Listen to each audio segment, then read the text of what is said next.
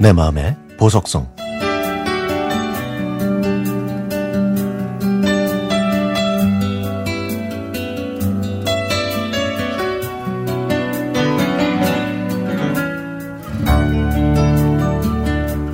지난 12월 반려견과 함께 산책하고 돌아오다가 저희 집 앞에 작은 포도 박스를 발견했습니다. 그 안에는 앞집에 이사 온 사람입니다. 좋은 이웃이 되기를 바랍니다.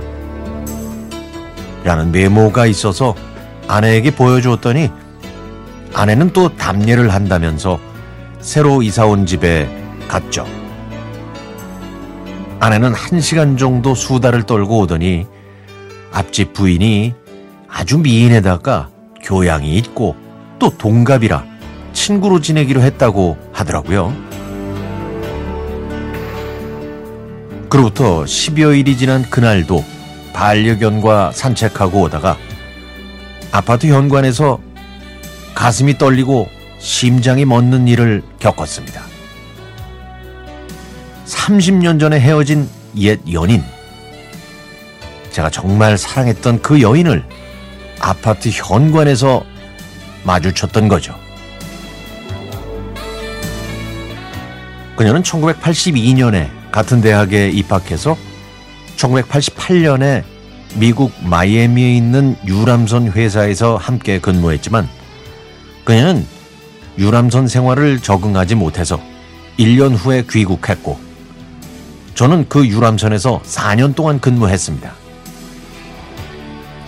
저는 30일의 휴가 기간 동안 한국에 와서 그녀와 행복한 시간을 보냈고 마지막 휴가 때는 결혼하자는 서약도 했죠.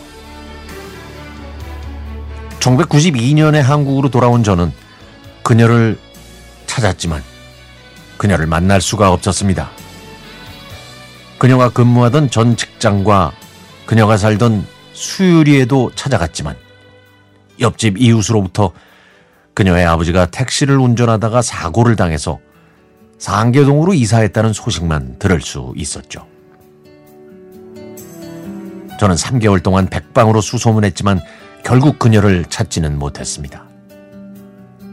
그 후 저는 지금의 아내를 만나서 결혼을 했는데 나중에 제 결혼식 홈 비디오를 통해 그녀가 제 결혼식장 문 앞에 서 있는 걸 확인했습니다. 결혼 방명록에서 그녀의 이름까지 확인했던 거죠. 그런데 그런데 그날 저는 아파트 현관에서 그녀를 바로 알아볼 수 있었습니다. 눈을 감기 전에 꼭 한 번이라도 보고 싶었던 사람. 그때 왜 그렇게 사라졌냐고, 어떻게 지냈냐고 물어보고 싶었던 그 사람. 제가 먼저 그녀를 알아봤습니다. 세월을 속일 순 없지만 그녀의 형상은 그대로였습니다. 놀란 그녀도 저를 알아보더라고요. 어떻게 지냈어? 아, 그대로네. 안 돼. 내 여기 이 아파트로 이사 왔어요. 몇 호야? 903호요. 903호? 며칠 전 저희 집 앞에 포도 박스를 선물한 사람이 바로 그녀였던 겁니다. 저희는 엘리베이터 안에서 아무 말도 하지 못했습니다.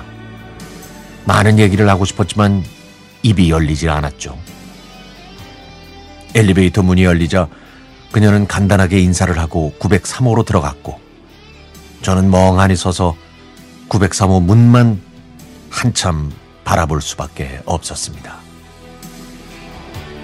그 이후로 저는 출퇴근할 때마다 저도 모르게 그 903호를 바라보는 버릇이 생겼네요. 앞으로 저는 어떻게 해야 할지 모르겠습니다. 집사람에게 모든 걸 이야기해야 할까요? 집 앞이나 엘리베이터, 또 지하 주차장, 마트에서 그녀를 만날 땐 도대체 어떻게 해야 하는지 모르겠습니다.